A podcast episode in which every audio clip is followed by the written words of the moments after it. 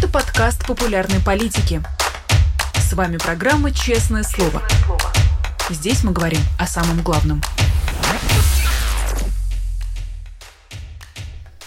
17 часов в московское время. Всем здравствуйте. Вы смотрите YouTube канал «Популярная политика» программу. Честное слово, меня зовут Нинор Сибашвили. Спасибо большое всем, кто с нами в прямом эфире. И спасибо тем, кто посмотрит этот разговор в записи. Напомню, поставить лайк, подписаться, если вдруг вы этого не сделали, не только на «Популярную политику», но и на YouTube нашего гостя. Это Юлия Латынина, публицист и журналист. Юлия, здравствуйте. Здравствуйте. Очереди за Бориса Надеждина. Очереди, э, состоящие из людей, которые хотят поставить подпись и помочь ему выдвинуться в кандидат в президенты. Что это за феномен? Ну, заметим, что это новый феномен, потому что мы не видели никаких, если я правильно помню, очередей ни за Собчак, ни за Прохорова.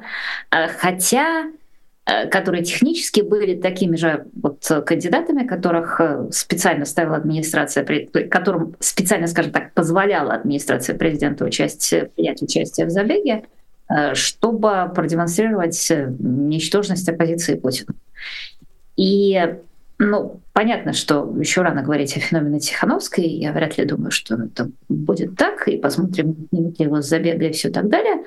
Но я, правда, не помню, э, там, может быть, из них кто-то баллотировался от партии, поэтому их не, не было надо подпись, подписей. Но в любом случае, обратим внимание вот на что. А что, когда весь этот сбор подписей задумывался, то он задумывался так, чтобы кандидату было невозможно их собрать. А, во всяком случае, легко было, невозможно было бы собрать. И тогда предполагалось, что, ну, поскольку оппозиции нет, вот они будут отсекаться на самом начальном этапе, на них будут показывать пальцем, какие они идиоты. А сейчас именно потому, что собрать сложно, а запрос есть, и люди готовы, вот как Михаил Ходорковский, кто-то ему в твите ехидно написал, а если бы, значит, какую-то слюнявую черепаху выдвинули – или пуделя. Отличная идея, сказал Ходорковский. Вот, вот, вот, вот кот рыжик у меня сидит. Вот если бы выдвинули кота рыжика, ну точно бы собирались бы за кота рыжика, и тем более, что коты никогда никогда агрессивных войн не начинали. А, история человечества.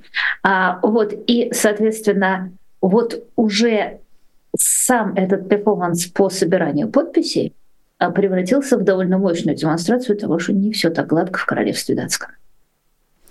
Вы сказали, точнее, вы сравнили э, историю с Борисом Надеждиным, историю с его выдвижением, с выдвижениями Михаила Прохорова и Собчак. Также сказали, специально позволяла администрация президента вот это участие в забеге. Вы думаете, с Борисом Надеждиным то же самое происходит? Администрация президента дала ему высшее разрешение?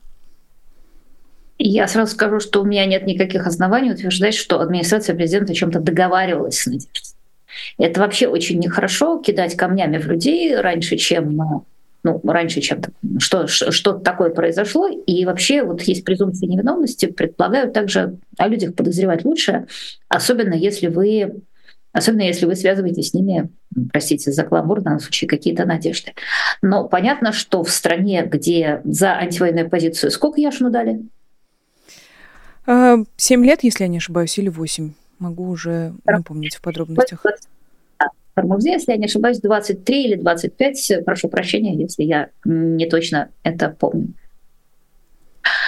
Соответственно, ну, я уж не говорю об Алексее Навальном.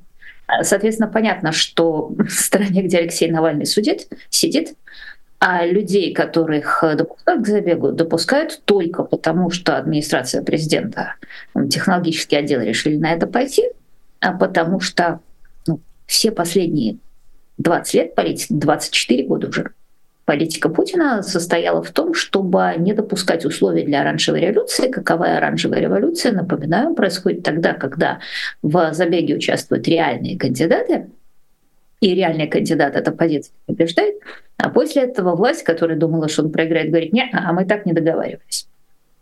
Так вот, поскольку это всегда было а, устроена так, чтобы этого не допустить, в принципе, отсечь все возможности на самом начальном этапе.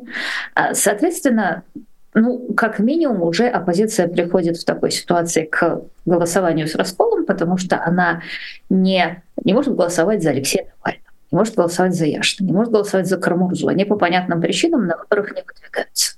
А, соответственно, она сразу думает, а вот тут какой-то человек, который выдвигается по а, разрешению администрации президента, которая просто, если бы не хотела, не допустила бы его до забега. А вот что это значит? А вот если мы будем в этом участвовать, мы будем участвовать в легитимизации выборов Путина, а если мы не будем участвовать, мы тоже будем участвовать в легитимизации выборов Путина. И таким образом уже вот одним этим нехитрым политтехнологическим приемом поток жаждущих рассекается как минимум на два а на самом деле на гораздо большее количество частей, потому что там гораздо большее количество оттенков сомнений.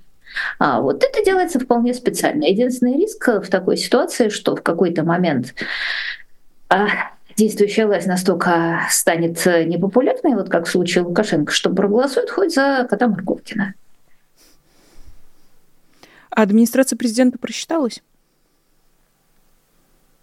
Ну, Честно говоря, мне кажется, что да, в том, что касается, вот мы видим, что люди да, стоят в очередях, понятно, что это не просто. Хотя, с другой стороны, мы всегда можем сказать, ну что ж ты, ребят, если кандидат собирается в стране, где под 100 миллионов избирателей, если я не ошибаюсь, или могу перепутать 100 или 80, а собрать голоса достаточного количества человек ну, даже если не победить, то достойно выступить.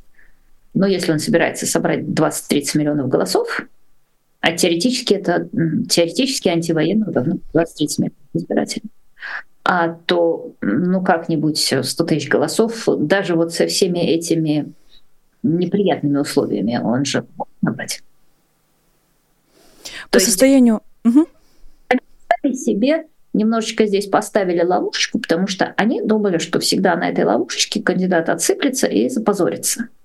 А на самом деле, это, как ни странно, вполне реальное требование. Ну что, ну, Алексей Навальный не собрал бы что, 100 миллионов? 100, 100, 100 тысяч? Ответ, конечно, собрал. Э, хотела бы уточнить, по состоянию на 1 июля 2023 года официально ЦИК э, насчитал почти 108 миллионов человек, обладающих э, правом голоса за пределами России, еще два с небольшим миллиона.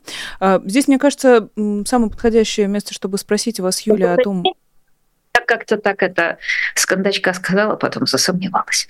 Ну да, 100 миллионов и 20-30 миллионов э, потенциальных противников войны. Да, это, это цифра. Так, э, самое время спросить вас, Юля, как вам кажется, или можно ли э, сейчас уже сказать более-менее определенно, зачем Владимиру Путину выборы, чего он от них ждет, какой он себе ставит, какой он себе ставит задачу, какого результата хочет добиться? Первое. Выборы для него — это необходимое зло, потому что вот если бы он родился монархом или если бы он проживал где-нибудь на Ближнем Востоке, а так он унаследовал, знаете, вот вместе с Грановитой палатой, какой-то резиденцией в Барвихе или где там у него резиденция горки какие-то. Вот он унаследовал и этот э, чайник, э, чемодан без ручки, который он никуда не может пристроить. И который он всегда использует только для одного, для легитимизации собственной власти. Причем это становится с каждым годом, ну не то, что все сложнее, мы все-таки понимаем, что и в 2004, и, ну, правда, в 2008 не Путин побеждал, но тем не менее мы понимаем, что это он победил. А, вот, э, соответственно, а, его идея, э, поскольку чемодан без ручки есть, вот продемонстрировалось, что там 70-80% людей за Путина, за его курс и так далее, ну, что называется, ну что ж тут сложно? Если такое хозяйство досталось, приходится возделывать эту грядку.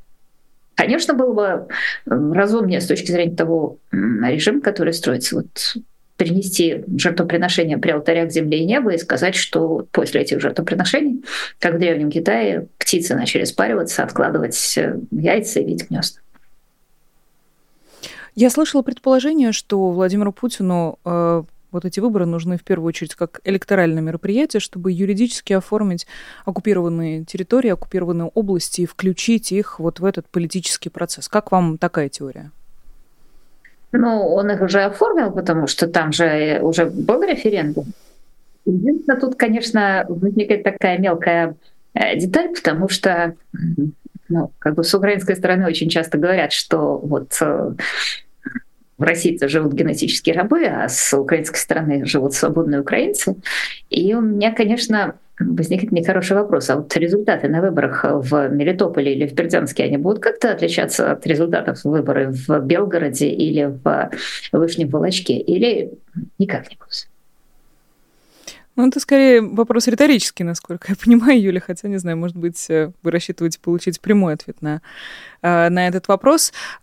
А, опять же, по состоянию на сегодняшний день. А, вот мы имеем а, Бориса Надеждина и все эти огромные очереди, которые действительно создают ощущение массового какого-то движения. Особенно, конечно, эти очереди радуют тех, кто смотрит и наблюдает за происходящим в России, когда мы видим эти очереди не только где-то за рубежом, где люди, кстати, тоже под, э, собирают подписи в поддержку Бориса Надеждина, но и внутри а, России. Что мы можем сказать об антивоенном потенциале? И как вам кажется, а, только ли вот эта антивоенная позиция Бориса Надеждина привлекает людей? Ну, я думаю, что в основном да, просто это кандидат, вот он был у меня на канале тоже, который говорит, я остановлю войну, немедленно остановлю войну и буду вести переговоры, и я выпущу всех политических заключенных. Вот э, это два пункта программы, перед которыми бледнеет абсолютно все остальное, и мне кажется, что люди стоят именно за этим. Другое дело, что я бы хотела рекомендовать людям две вещи. А, первое даже не знаю в каком порядке, потому что это вещи абсолютно противоположные друг другу, что абсолютно нормально, потому что ну, действительность сложна, противоречива, человек тоже. И, соответственно, вот я рекомендую две противоположные вещи. Э, первое, не сильно радоваться сейчас, чтобы потом не пришлось огорчаться, или когда Надеждина не допустят до выборов, или скажут, что да тут у вас подписи неправильные, вот тут у вас смазано, тут, тут, тут то все, не добрали. Э, или когда он соберет, условно говоря, полтора процента голосов, и, значит, кремлевские пропагандисты с торжеством скажут, что, видите, вот какова, значит, эта поддержка вот этих вот антивоенных движений, полтора процента. А, потому что, понятно, это, кстати, очень важный момент, э, на мой взгляд, я об этом забыла сказать, что вот то, что делает Кремль, почему администрация президента допустила надежды на выборов, это самый главный вопрос. И с моей точки зрения там есть э, два главных мотива. Первый мотив — это реально замерить протестный потенциал, провести такой референдум не с помощью вопроса общественного мнения, а вот сколько людей придут подписаться за Надеждина и сколько людей придут проголосовать за Надеждина. Какие реально настроения в обществе. А второе, как раз посадить эти настроения на жесткий холодный лед э, реальности со словами, что вот когда все кончится, типа, ой, у вас тут пол, полтора процента, ну, Тихановская не вышла. Это первое, да, чтобы люди не питали несбыточных надежд, а потом они возьмут и разочаруются. А второе, чтобы, несмотря на то, что вот они не питают избыточных надежд, я обращаю ваше внимание, господа, что никакого даунсайда в том, что вы придете и оставите подпись или придете и проголосуете за Надеждина, нету. А, то есть э, вы уже, мы уже находимся в ситуации, которую сделала администрация президента.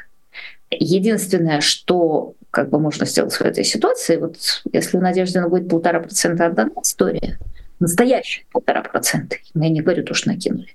А если у Надежды будет настоящих 10 процентов, это совсем другая история. Продолжим э, этот, этот разговор, тем более вы вспомнили интервью, которое у вас было на канале с Борисом Надеждиным. Кстати, как вам как вам этот э, разговор? Как вам его ответы, рассказы про программу? Вы отметили два самых главных пункта, безусловно, которые касаются а, политических заключенных и а, остановки войны. Но как насчет всего остального? Вот, например, Алекс вас спрашивает. А, Надеждин говорит, что предложит Украине перемирие. Что он будет делать, если Украина не согласится? Воевать дальше? Ну, вы знаете, а что может Надеждин еще сделать, кроме как предложить перемирие? Я, конечно, может быть, Алекс думает, что может человек пойти на выборы президента России с э, лозунгами там «давайте сделаем Татарстан свободным», но мы знаем ответ, сколько этот человек, ну это совсем какого-то фрика набрать, и это не тот даже социальный опрос, который интересует администрацию президента, потому что она знает на него ответ. А, вот, э, ну, на самом деле это очень теоретический разговор, потому что, ну, простите, давайте будем реалистами и давайте не будем обсуждать возможность победы Надеждина, потому что ну, это достаточно смешно. А речь идет о другом, о том, что те люди, которые придут голосовать, если они проголосуют за Надеждина, они таким образом выразят нет довольно реалистической политики Путина принципе, да, вот неважно как, неважно там, не, не вы, вы, выясняя, какого цвета э, шнурки у собеседника на ботинках, не докапываясь, да, не, не, не желая, вот, вот, вот если, если, если можно, да, вот не упуская возможности, есть некоторые люди, которые никогда не упускают возможности раз э, я хочу сказать неприличное слово. Да скажите, еще... мы в интернете, Юля, я думаю, здесь можно. Вообще есть некоторые которые никогда не упускают возможности разосраться, если можно на растираться. вот, значит, то другая ситуация. Мне очень понравились ответы Надежды, это мое личное впечатление, а, потому что он говорил, все складно, все очень правильно. Надо сказать, что я задавала ему достаточно жесткие вопросы, то есть, ну, например, вопросы типа, а что вы скажете насчет того, что вот ваши выборы — это операция по легитимизации Путина, а что вы скажете насчет того, что те, кто подписался за вас, их пересчитают и потом поволокут к ответу за то, что подписались. То есть, ну, предельно, потому что ну, странно все равно было бы их не задавать. Он их выдерживал с большой честью. Он, напоминаю, опытный пылемист, потому что его в качестве мальчика для битья долго звали на первый канал ТВ и всякое такое прочее, где он с честью держал этот удар, где он а, рассказывал, а, пытался рассказывать все через это. Вот, э, кстати говоря, это абсолютно та же самая ситуация, потому что, можно сказать, это испытанный противник. То есть человек, которого много раз звали на Шулерское ТВ, и он там говорил свою точку зрения, его, конечно, заклевывали. И, с одной стороны, он вроде как показывал, что в России есть свобода слова, вот же Надежда на ТВ и там. Но в конце концов, когда он сказал, что пора заканчивать эту историю с Украиной, он, заметим, сказал историю, не войну, и правильно сделал, потому что, ну, как бы к такому Надеждину как раз пришли бы э, с бумажкой о том, что вот ты тут слово нехорошее произносишь, запретное из пяти букв. У нас раньше было слово запретное из трех, теперь стало запретное из пяти. А вот и когда он сказал, что надо заканчивать эту историю с Украиной, после этого его на эти каналы стали звать. А, вообще напоминаю, что человек имеет там техническое образование, преподавал, я не помню в каком, но в каком-то очень крутом российском университете. А, соответственно, студенты от него всегда были в восторге. То есть это вот да и вообще, знаете, можно я вот так вот похвалю? Мы знаем, что есть огромное количество людей, которые вышли из тех демократов 90-х годов и потом скурились.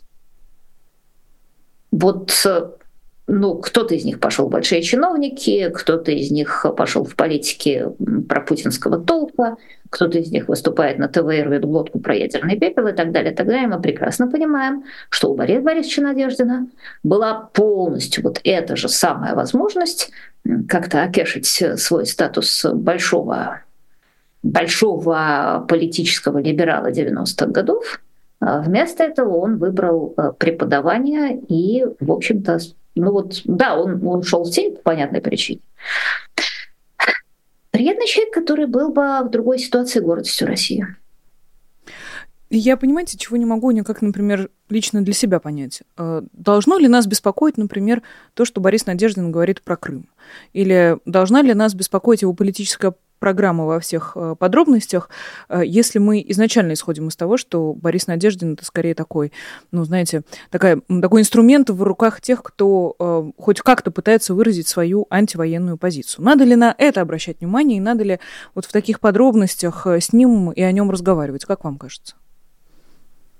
Ну, слушайте, по-моему, уже все сказали, что я хотела сказать. Да, Э, Борис Надеждина администрация президента использует как инструмент, я уже сказал для чего, для измерения реальной температуры, которая под крышкой котла кипит, и э, для, соответственно, дискредитации антивоенного, и для того, чтобы потом показать людям, ну, смотрите, как, как вас мало, ничтожно далеки вы от народа, вот, никто вас не хочет.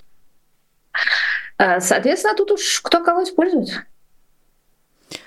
И тут тогда... Вариант Инструмент уже вот как бы, но еще посмотрим, зарегистрируют ли его. Откровенно говоря, мне кажется, что вот э, увидев весь этот э, ажиотаж э, с подписями, администрация президента, ну, как я себе представляю, может быть, это мое личное представление, но вот как я себе представляю Кириенко и всех этих прочих политтехнологов, они, конечно, были бы очень рады, если бы Надеждин участвовал в выборах, потому что тогда они становятся снова профессионально востребованы.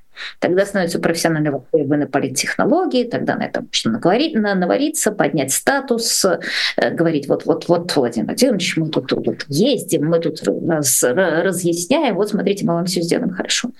А, соответственно, опять же, в этой ситуации возникает другое крыло нынешней российской власти, силовики, которые говорят, прощите, не пущать, и этим соответственно, действовать на мозги. И вот если снять Надежду с выборов, а потом, может быть, там еще показательно растоптать, там же у Дунцовой обыски, если я не ошибаюсь, там какие-то. Э, сейчас проверю. На самом деле не попадало это мне в, в поле зрения. Э, надеюсь, что нет, я... Юлия. Надеюсь, что вы ошибаетесь. Но сейчас попробую проверить это оперативно я могу перепутать, ну, что-то такое было, там что-то приходили, что-то требовали, а может быть, где-то, что называется, уже померещилось по, по совокупности. А сейчас э, действительно и сама проверю. А, так вот, а, соответственно, э, вот это вот э, крыло, конечно, будет заинтересовано в том, чтобы Надеждина просто снять. Та волна, которая сейчас поднимается может быть, даже не очень большая волна, но тем не менее волна. Как вам кажется, ее легко будет вернуть обратно? Или Кремль, администрация президента таким своим неосторожным решением разбудили какие-то такие силы, которые а, могут реально повлиять на происходящее в стране? Извините, ради бога, да, вот просто я тут смотрю, это, конечно, я что-то сморозила. А, Э, да, это просто вот несерьезно. Журналистку Екатерину Донцову, которая планировала участвовать в президентских выборах, э, задержали в Твери после собрания оргкомитета ее новой партии. Да, да, да, это когда она остановилась, да, в машине на обочине в месте, где якобы, как правило, ловят закладчиков, и с ней провели такую беседу профилактическую. Выяснилось, что все в порядке, тест на наркотики отрицательный. Просто остановилась не в том месте, понимаете, случайно. Э, так, так, так бывает сказать, вот это единственная новость, которую я обнаружила. То есть, конечно, я совершенно не права, слава богу, тьфу-тьфу, никаких обысков э, и так далее. Приносим извинения Екатерине. А, про антивоенную а, протестную волну небольшую, но тем не менее. А, вот те силы, которые сейчас собираются и оставляют подписи в поддержку Бориса Надеждина. Эта волна, ее легко будет успокоить, куда-то спрятать, или э, мы видим, как в России появляется или зарождается, или набирает силу э, какой-то другой политический э, феномен, другое политическое явление, с которым э, Владимиру Путину и Кремлю придется считаться.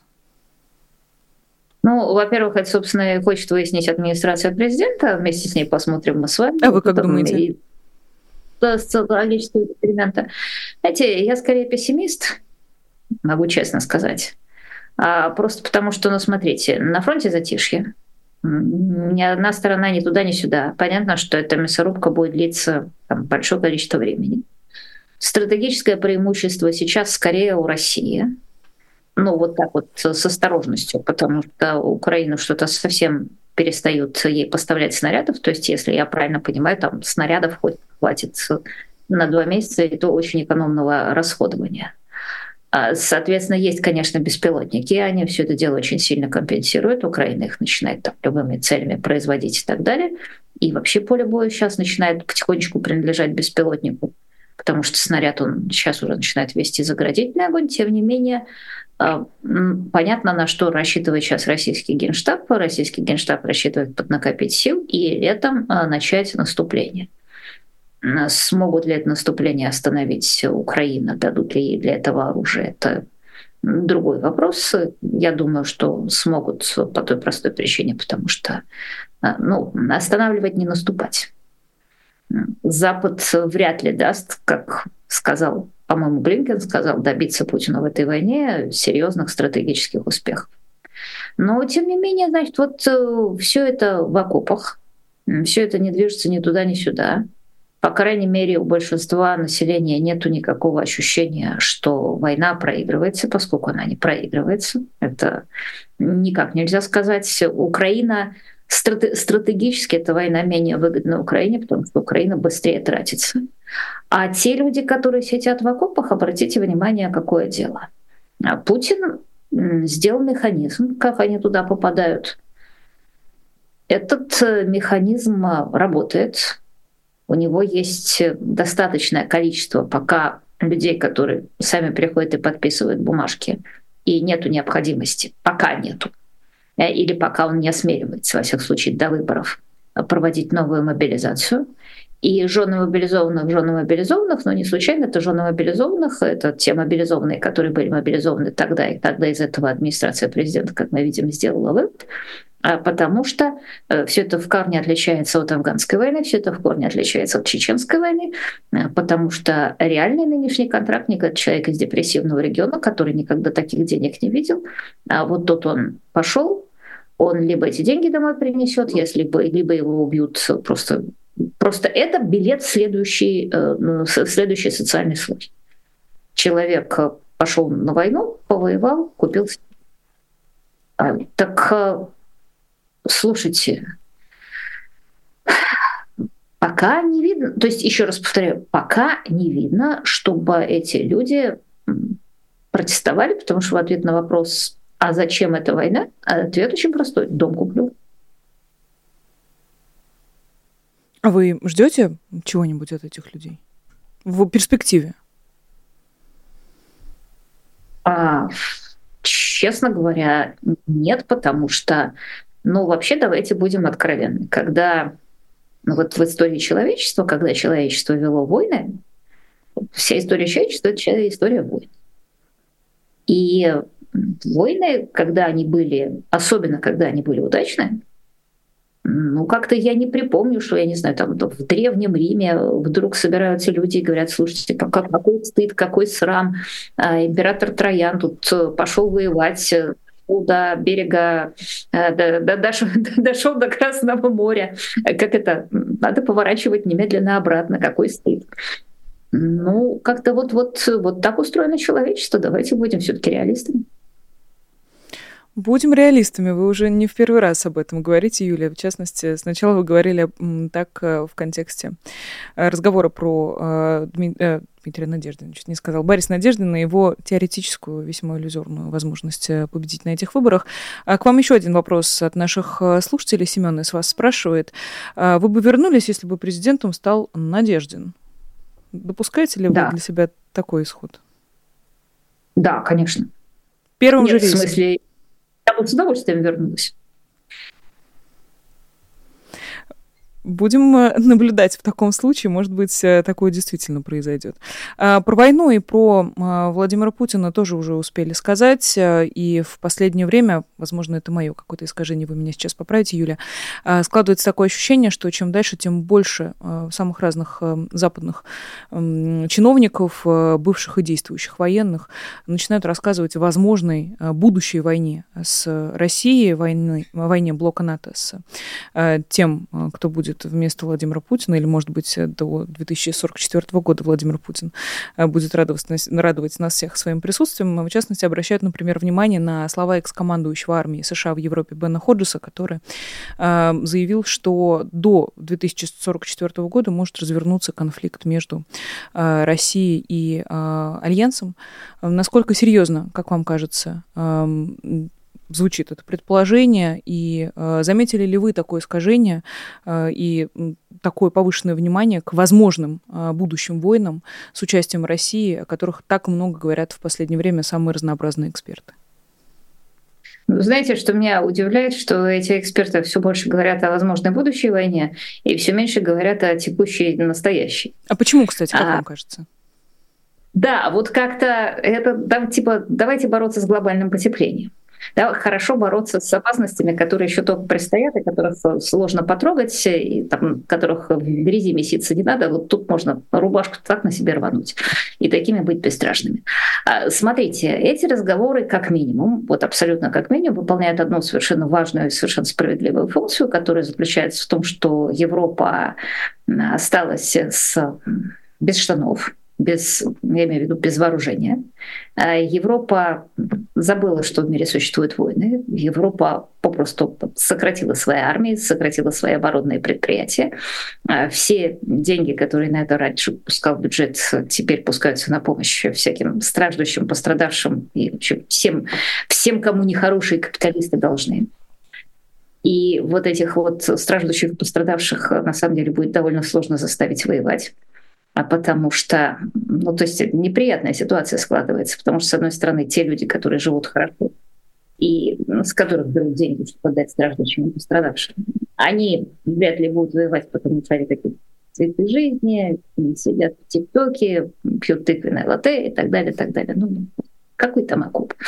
А вот эти вот страждущие, борцы с колониализмом, значит, нас тысячу лет угнетали, этот, и так далее, и так далее. Но они тоже как-то, я не уверена, что они будут воевать за Европу, они скорее будут воевать в Европе или с Европой, э, скажем так. Э, и я думаю, что вот э, все вот эти люди, которые просто заметили, что Европа, вернее, различные европейские государства беззащитные, причем не обязательно перед Путиным, например, они там беззащитны перед толпой погромщиков, которая ну, захочет захватить какой-нибудь город, условно говоря. Или, скажем, вот представляете, я не знаю, там происходит очередная перестрелка в каком-нибудь французском квартале, и в ответ возмущенные несправедливостью эти люди захватывают мэрию в этом, но не в этом квартале, а в этом городе. И что тогда делать? Ну, понятно, что не танками их давить, но тем не менее, все-таки, значит, неплохо иметь какую-никакую армию, которая все-таки в такой ситуации могла бы быть использована. А, так вот, и как-то, значит, соответственно, там есть вообще, в принципе, такая вещь, которая означает, что вооружаться полезно. Во-первых, как говорили древние, древние римляне, хочешь мира, готовься к войне. Это вообще отбивает охоту. И об этом как-то вот э, после того, как Фукуяма произносил конец истории, забыли. А, соответственно, Путин большой оппортунист, поэтому я совершенно не исключаю, что если он увидит, что Европа без штанов, то он этому действительно может быть э, подаст, подастся сильному искушению, увидев, что Девушка одна в коротеньком платьице, в красной юбочке, идет через парк, красная шапочка, а тут такой серый волк. Значит, хочу бы, хорошо бы красной шапочке иметь в своем лукошке большой многозарядный револьвер. Это очень серый волк.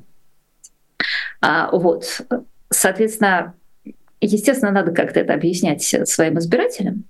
Ну, и это очень хорошо объяснять избирателям через понятную и, главное, политически корректную категорически безупречную опасность, потому что, например, представьте себе, если сказать избирателям, «А что знаете, ребята, тут это мы собираемся топить корабли с мигрантами. Ну что скажет, скажет княгиня Мария Алексеевна? Что скажет новый президент Гарварда и старый президент Гарварда и так далее. Не поймут. А, вот. Это по поводу... То есть я горячо поддерживаю эти эти э, слова, потому что вот, вот когда надо объяснить народу, почему надо забрать деньги от бесплатных вертолетных раздач и направить их на создание ВПК, то действительно вот народу надо немножечко заморочить голову. Это одна история. А вторая история, будет ли Путин соблазнен тем, чтобы напасть. Ну, во-первых, мы пока видим, что он завяз под Авдеевкой, вот как-то я думаю, что города Харьков, Николаев, Одесс, Одесса, они находятся в большей непосредственной опасности, чем Париж, Берлин, ну что там еще, не знаю, Токио. А как-то, тем не менее, я не думаю, что... Вот давайте мы с вами порассуждаем, какая вероятность того, что Путин возьмет Харьков? Небольшая, как мне кажется, хотя об этом, конечно, предупреждают как о вероятной перспективе самого ближайшего будущего, повторном контрнаступлении уже э, или наступлении российской стороны в этом направлении. Честно, шансы небольшие, но я здесь не Руслан Левиев даже близко, поэтому могу только опираться на свое какое-то интуитивное представление. Мне кажется, что э, шансов там, слава богу, совсем-совсем немного. Э, соответственно, возникает вопрос, а какова вероятность того, что Путин возьмет Париж раньше, чем он возьмет Харьков? Я думаю, скажу 2%. Есть такое, но тем не менее, понимаете, вот где я, где, где Бен, Бен Ходжес, который, может быть, лучше меня понимает происходящее и суть событий. Может быть, я чего-то не понимаю, поэтому предлагаю вам, Юля, расставить точки над «и». Откуда тогда такая разница в представлениях и в ощущениях относительно будущего, как вы думаете? Я же еще раз говорю, что они правильно говорят в том смысле, что когда надо обывателя, э, который застыл в приятной сладости, у которого дольче вита, и сказать ему, что надо забрать от тебя деньги, и деньги эти употреблять на строительство танков, вместо медицинского обслуживания, дорог, детских садиков, э, раздачи э, социальных пособий и так далее, так далее, то, то, то естественно, все же проголосуют за социальные пособия, надо их как-то как, как следует напугать. А, вот. Но в какие-то ближайшие перспективе я себе представляю дело так, что если значит, Путин забудет о Харькове и пойдет э, на Париж, то тут вот те войска Залужного, которые находятся под Харьковом, как ему в бок дадут, и он до Парижа не дойдет. Ну, интересно, знают ли об этом в Париже или хотя бы в Соединенных Штатах Америки, где, кстати, э, Дональд Трамп как будто бы как будто бы живее всех живых, Юлия Леонидовна. Оказалось, что он э, уже навсегда попрощался со своими политическими амбициями и перспективами, а нет. Э, кажется, выступает и выступает для своей аудитории совсем э, неплохо. А ждаете ли вы реванша Дональда Трампа? А, да, прежде чем мы перейдем к Дональду Трампу, я замечу самое важное, что, несомненно, можно думать о том, что Путин при э, возможности будет пытаться восстанавливать Советский Союз. Но восстанавливать Советский Союз и захватывать Париж — это две большие разницы, потому что, ну, откровенно говоря, по большому счету, вот в Старой Европе и Америке, ну, а как бы сказать, это две большие разницы.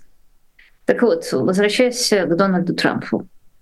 Ну, я не вижу, что может остановить Дональда Трампа, не считая судебного решения или пули.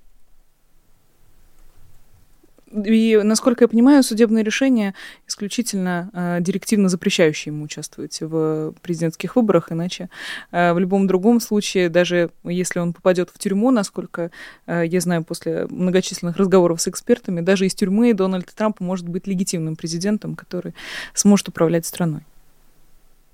Да, естественно, здесь речь идет о юридическом, юридическом аналоге пули а, принятом каким-нибудь судом в штате Висконсин, в городке, я не знаю, как будет называться городок, была такая российская технология, э, соответственно, очень популярная после падения Советского Союза, когда в городе Усть-Закадрищенске принималось решение о том, что, значит, не знаю, Сбербанк, э, а, арестовать акции Сбербанка или арестовать акции крупного комбината.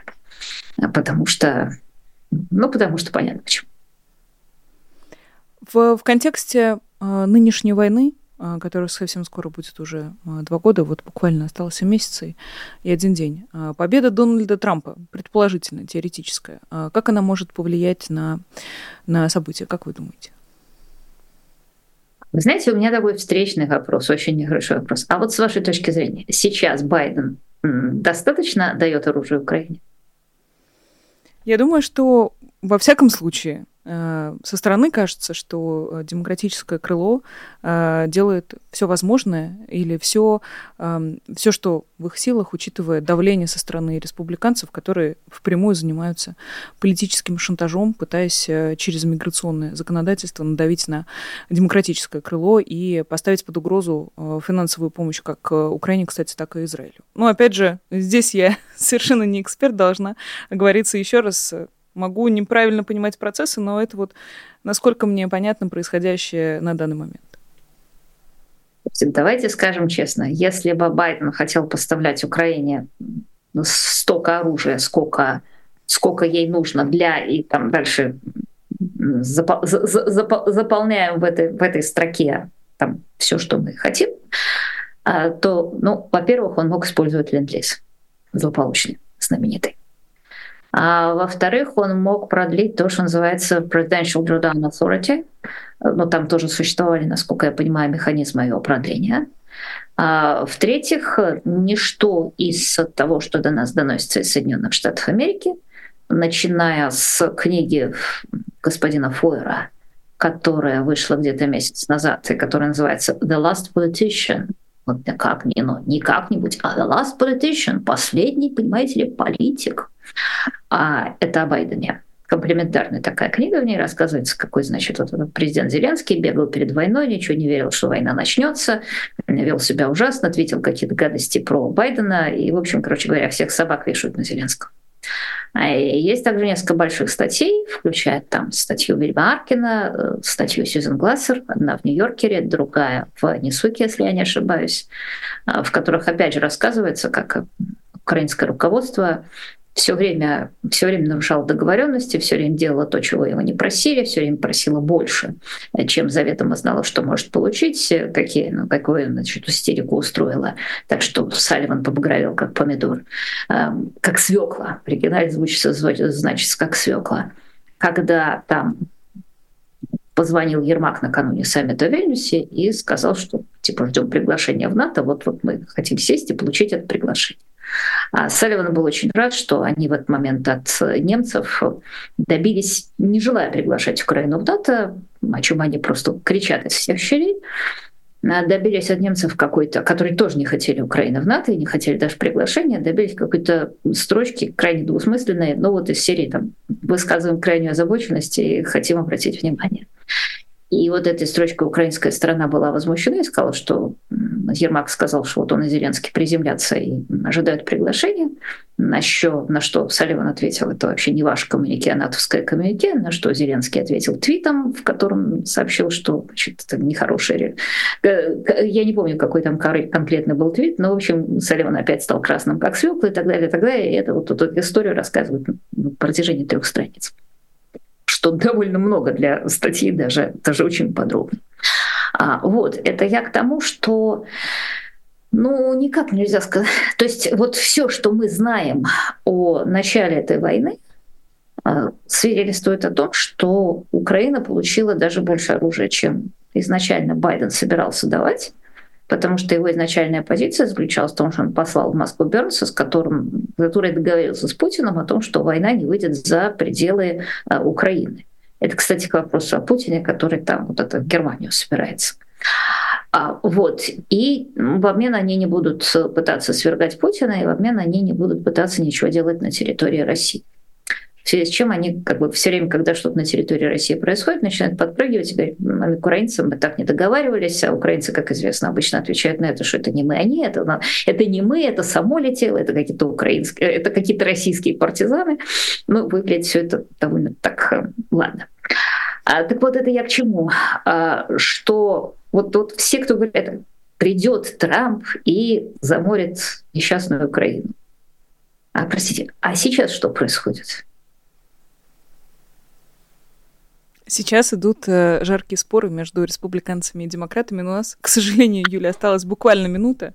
Э, вряд ли мы здесь поставим точку в споре между демократами и республиканцами, но что-нибудь можно напоследок э, сказать, тем более время пока есть еще, на какой-нибудь один главный основной тезис. Да, что современная международная бюрократия, она способствует тому, что все конфликты, в том числе и войны, становились вечными. А вот они будут давать Украине столько оружия, чтобы достаточно, чтобы сделать, сдерживать Путина. Это будет такой оружейный велфер, в котором две нации будут перемалывать друг друга в течение там, ну, хоть десятка лет. Это будет сотни тысяч жертв. И как бы ребята будут своим избирателям говорить, ну вот мы же помогаем, и это будет не со зла, не от того, что они хотят перемалывать два куска бывшего Советского Союза. А это потому, что вот вся современная западная бюрократия устроена таким образом. Вот Трамп устроен принципиально другим образом. Он, э, мы не знаем, что он сделает, мы не знаем, в какую сторону он прыгнет, а, но вот, кстати говоря, точно так же китайцы. Они не выражают озабоченности они не подкармливают конфликты. Они конфликты или создают, или решают. Красиво. А, спасибо вам большое. Юлия Латынина, журналист и публицист, была гостем программы «Честное слово». А, такой у нас получился сегодня эфир. Много было про российскую политику, много было про предстоящие электоральные мероприятия, самые разнообразные. Было и немножко и про Америку, ну и, конечно же, Куда без войны. А, спасибо большое всем, кто был с нами. Честное слово, продолжается и э, остается на популярной политике. Надеюсь, что вы уже давным-давно на нас подписаны. А также надеюсь, что вы поддерживаете нас через Patreon. QR-код вы видите сейчас на ваших экранах. Большое спасибо всем, кто уже воспользовался патреоном программы «Честное слово» и поддерживает нас и нашу работу. Это очень приятно. Большое всем еще раз спасибо. Напоследок напомню поставить лайк и попрощаюсь с вами до четверга. Э, до встречи, собственно, снова в программе «Честное слово». Меня зовут Нина Арсибашвили. До четверга. Всего доброго и пока. Вы слушали подкаст «Популярной политики». Мы выходим на Apple Podcast, Google Podcast, Spotify и SoundCloud. А еще Подписывайтесь на наш канал в YouTube.